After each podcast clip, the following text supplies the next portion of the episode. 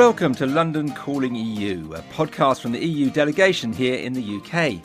Last time we looked at how Europeans changed the Premier League, but today we're going to focus on a slightly more serious topic to some people uh, the EU and the UK's plans to regulate online content.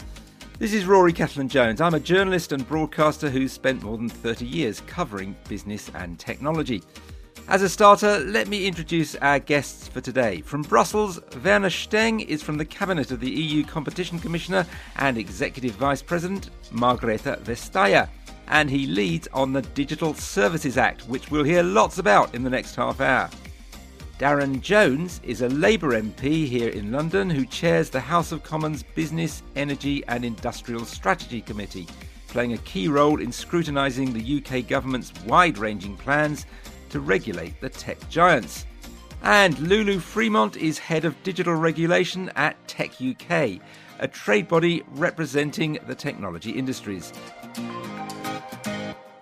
Welcome all. So, first, let's get the context for our discussion. Let's listen to one of the key players in digital regulation. It's a wrap. We have the political agreement on the Digital Services Act. I have learned so much these two years and the agreement tonight is better than the proposal that we tabled. And what we have achieved is that it's not a slogan anymore that what is illegal offline should also be seen and dealt with as illegal online. No, now it is a real thing. Democracy is back, helping us to get our rights and to feel safe when we're online. That was Margrethe Vestager in the early hours of April the 23rd, celebrating an agreement on the Digital Services Act after nearly 16 hours of non stop negotiation. Don't you love those late nights in Brussels? I'd like to start with Werner Stengg, who was heavily involved in those uh, negotiations. Werner, obviously a big moment for you and your colleagues, but first of all, just remind us what the Digital Services Act is about. Give us the elevator pitch. Yes, uh, with pleasure but it's not just 16 hours of negotiations, it was probably more than 10 years of preparations, if you want, in different stages. It is really about online services to act more responsibly, if you want. And as such, by the way, uh, a little teaser, it's already broader in scope than, than the UK law because it, it concerns any type of illegal content or activity. Could be products, could be services, could be information, whatever it is.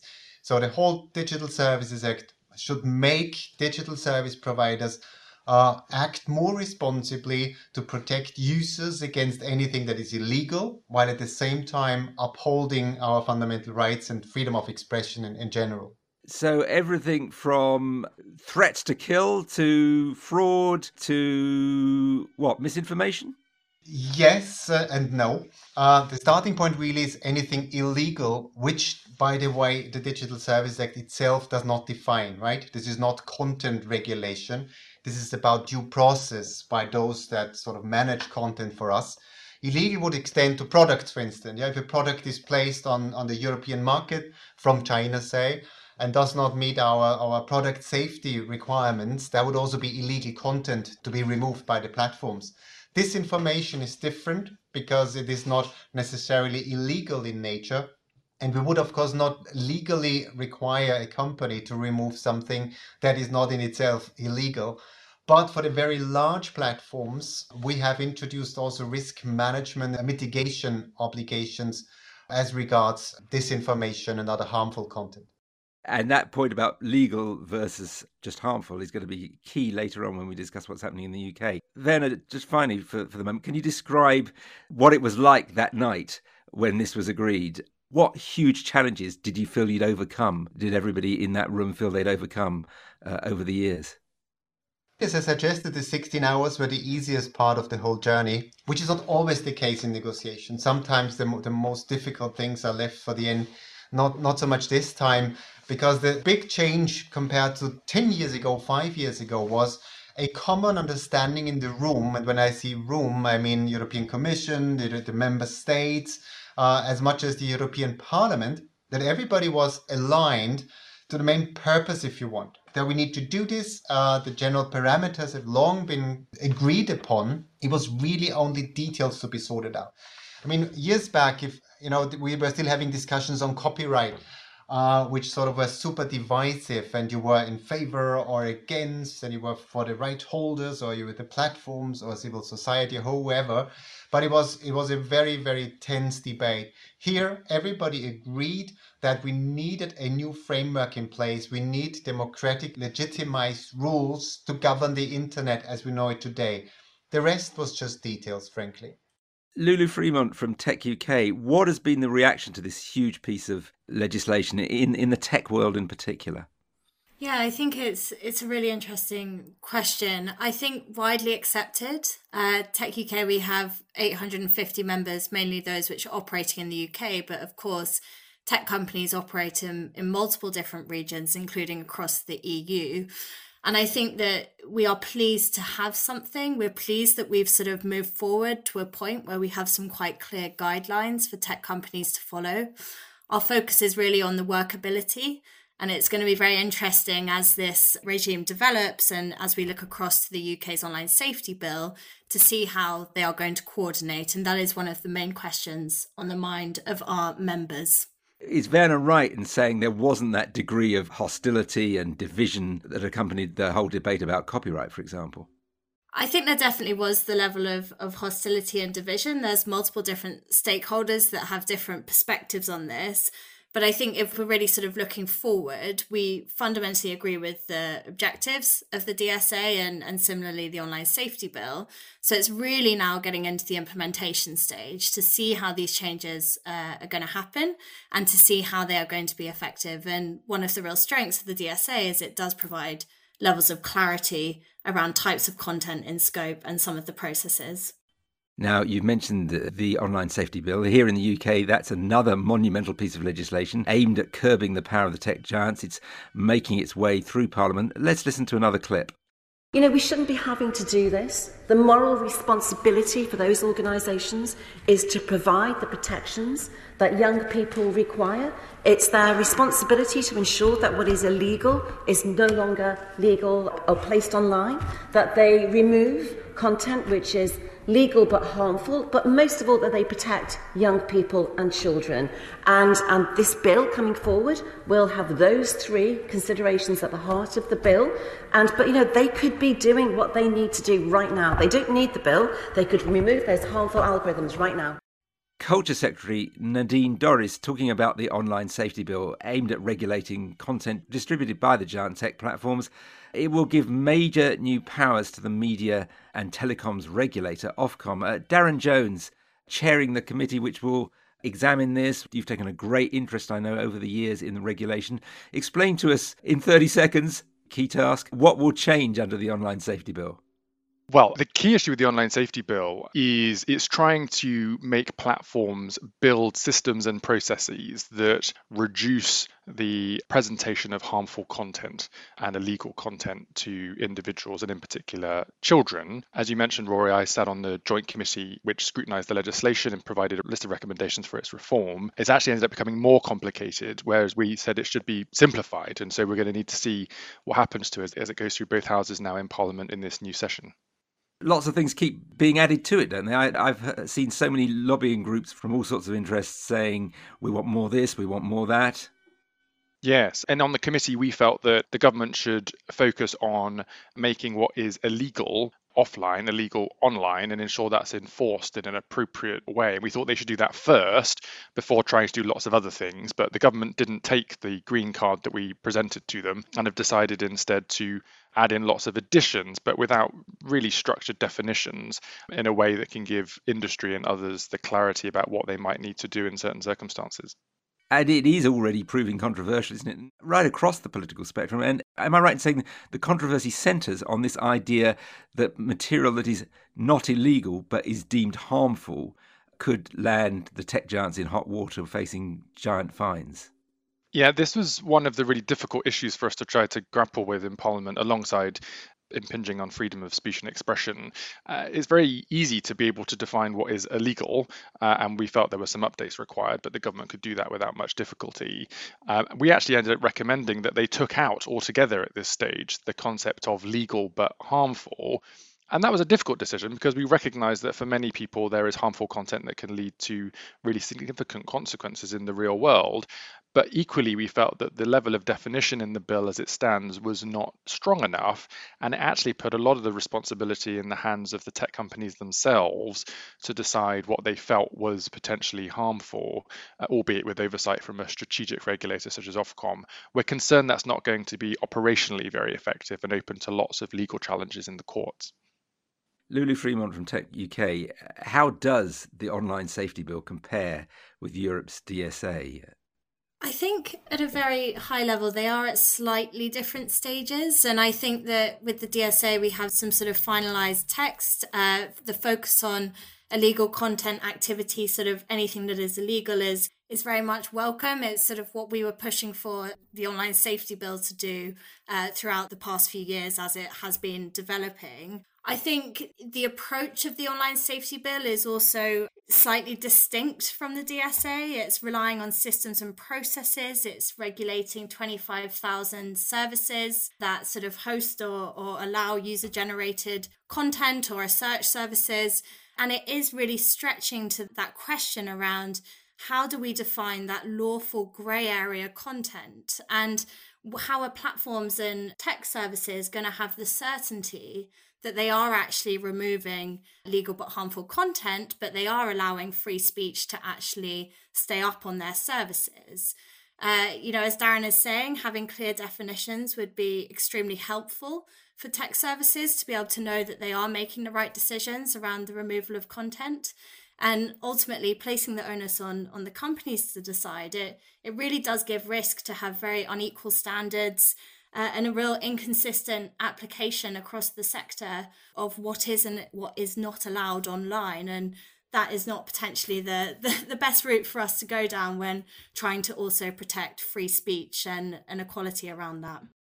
Now, it's often painted, all of this kind of legislation, as being aimed at a few giant, mainly Californian companies. Your organization represents a lot of smaller British tech companies. Can they be relaxed about this, thinking we're not really uh, in the crosshairs here, or should they be worried?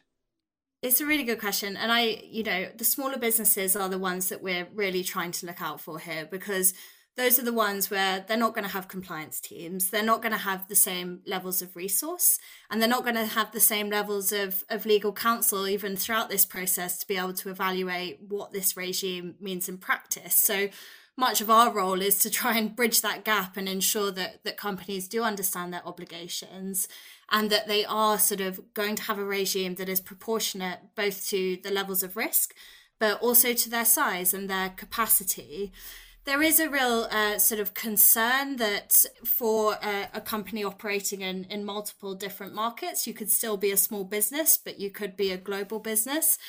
And if you are in a situation where you have the Digital Services Act, which is sort of sending you in one direction, the online safety bill in another direction, you just might not have the, the capabilities or resource to comply with both.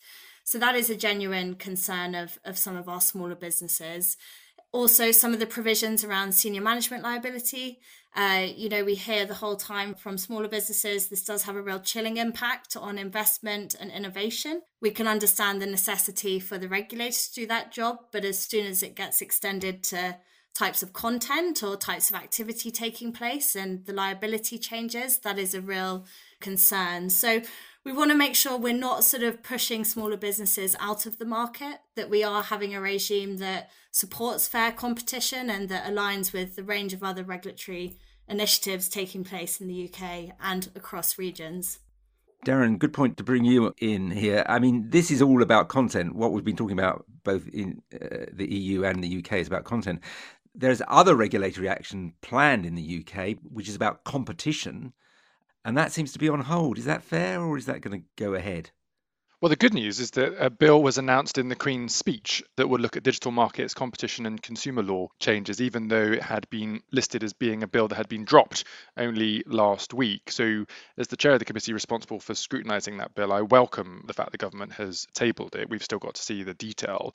But the UK has an opportunity here to really understand how it fits between the EU and the US in terms of the global regulatory landscape for action in digital markets. And the Competition and Markets Authority has already been leading that debate, I think, uh, pretty well, uh, including whilst the UK was chair of the G7. And I hope that the legislation, when it is presented, will give the Competition and Markets Authority the powers and the resources to be able to do more work in this area.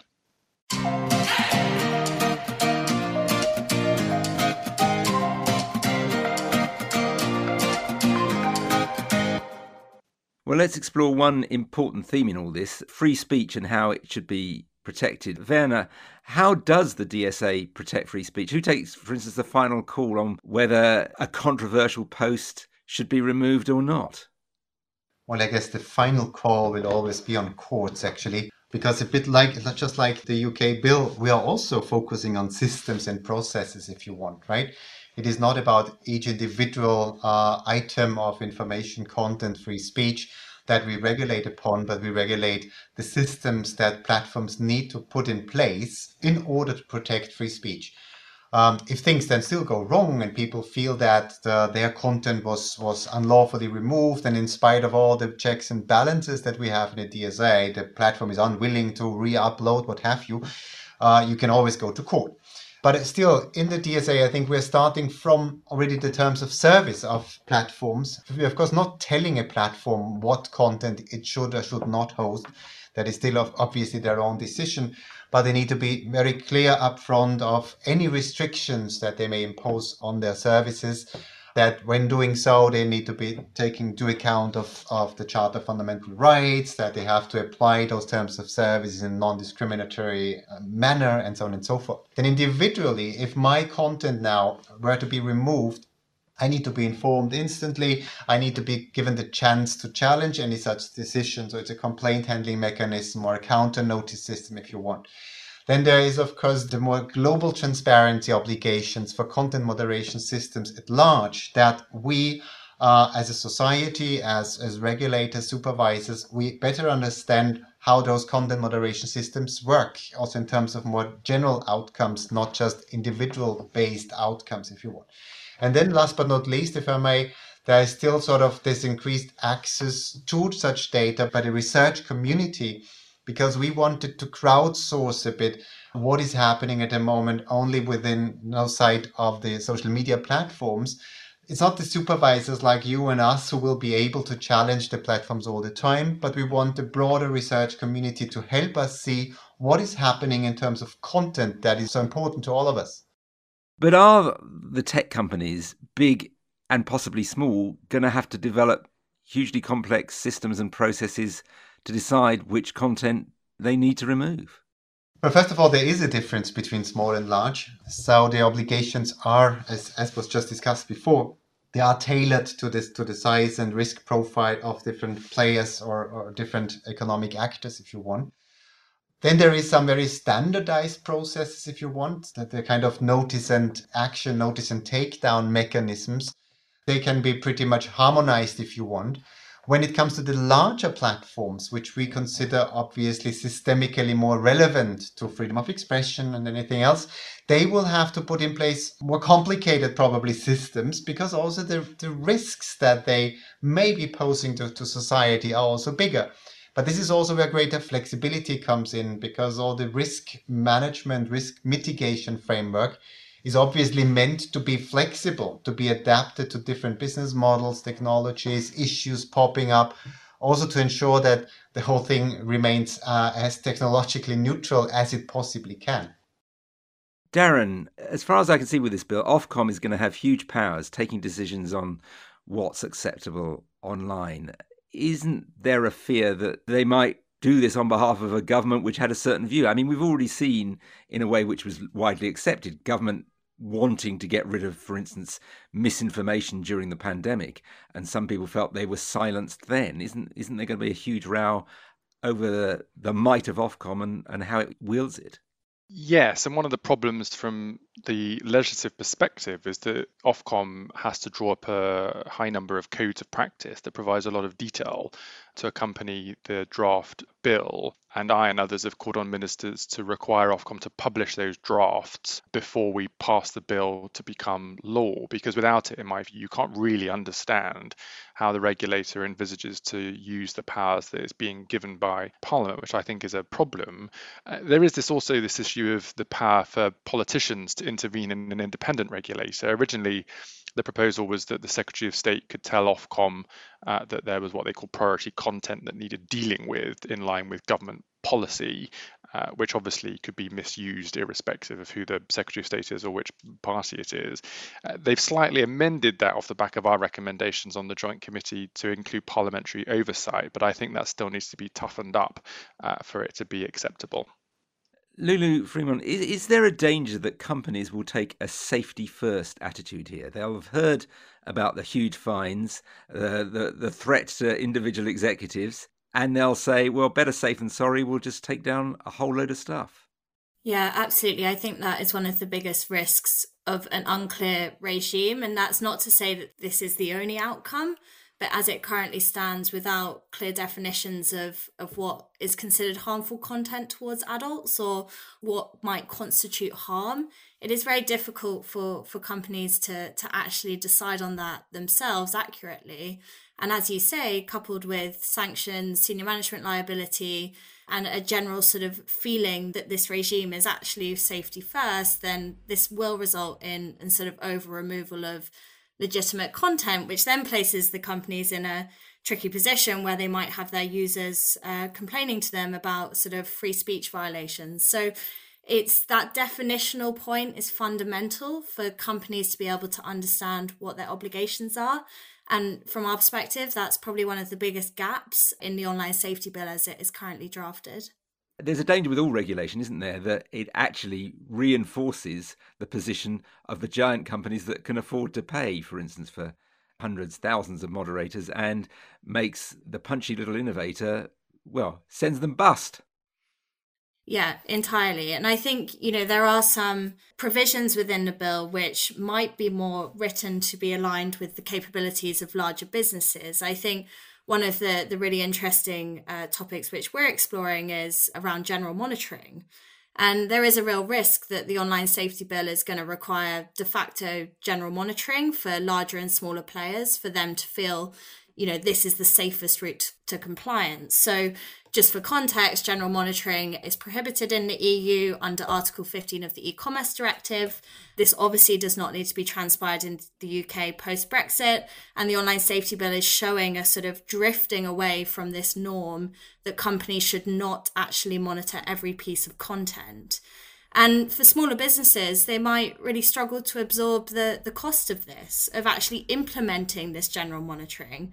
It would require both technology, human oversight, and it might just make the UK a bit of a, a less attractive place for tech growth and investment, uh, especially when we look across to the EU, where there are very strict intermediary liability protections, which are, you know, at the cornerstone of sort of a fair, free, and open internet.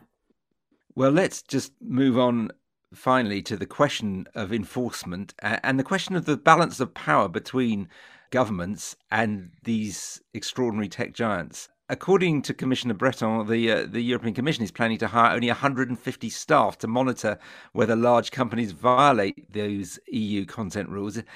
Is that really enough to compete against big tech giants? Let's hear first from one of our better known tech tycoons.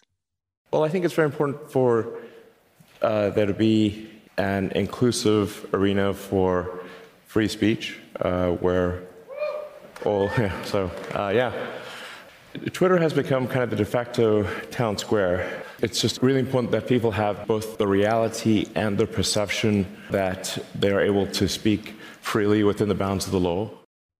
Now, that's Elon Musk discussing how things will change once he owns Twitter. That, that uh, bombshell that we've been discussing in recent weeks, uh, one of the most important social media platforms coming under the control of the world's wealthiest man. So, what does that saga tell us about the balance of power between big tech and big government? Werner Stengg, uh, I think we've seen a bit of a rapprochement in recent days between Thierry Breton and Elon Musk, signs that war might not be breaking out. Is that the case?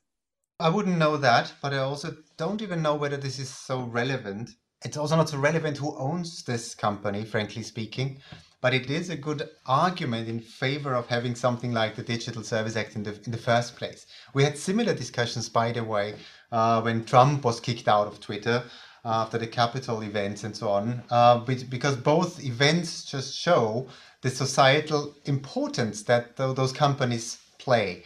Uh, and that in itself requires something like the Digital Service Act. It's probably one of the main drivers behind the Digital Service Act in the first place. Or as my boss, the executive vice president, would always say, that democracy is coming back with a vengeance. Because if there is private companies uh, that really decide on who sees what and why and when or not, I mean, that is something that requires that requires regulation and, and oversight and transparency. And this is what the DSA will do no matter who owns Twitter. If Twitter, and they, I'm sure they will want to operate in Europe, uh, want to do so, they need to live up to rules of the Digital Services Act. So probably that just shows how important that legal act is in the first place.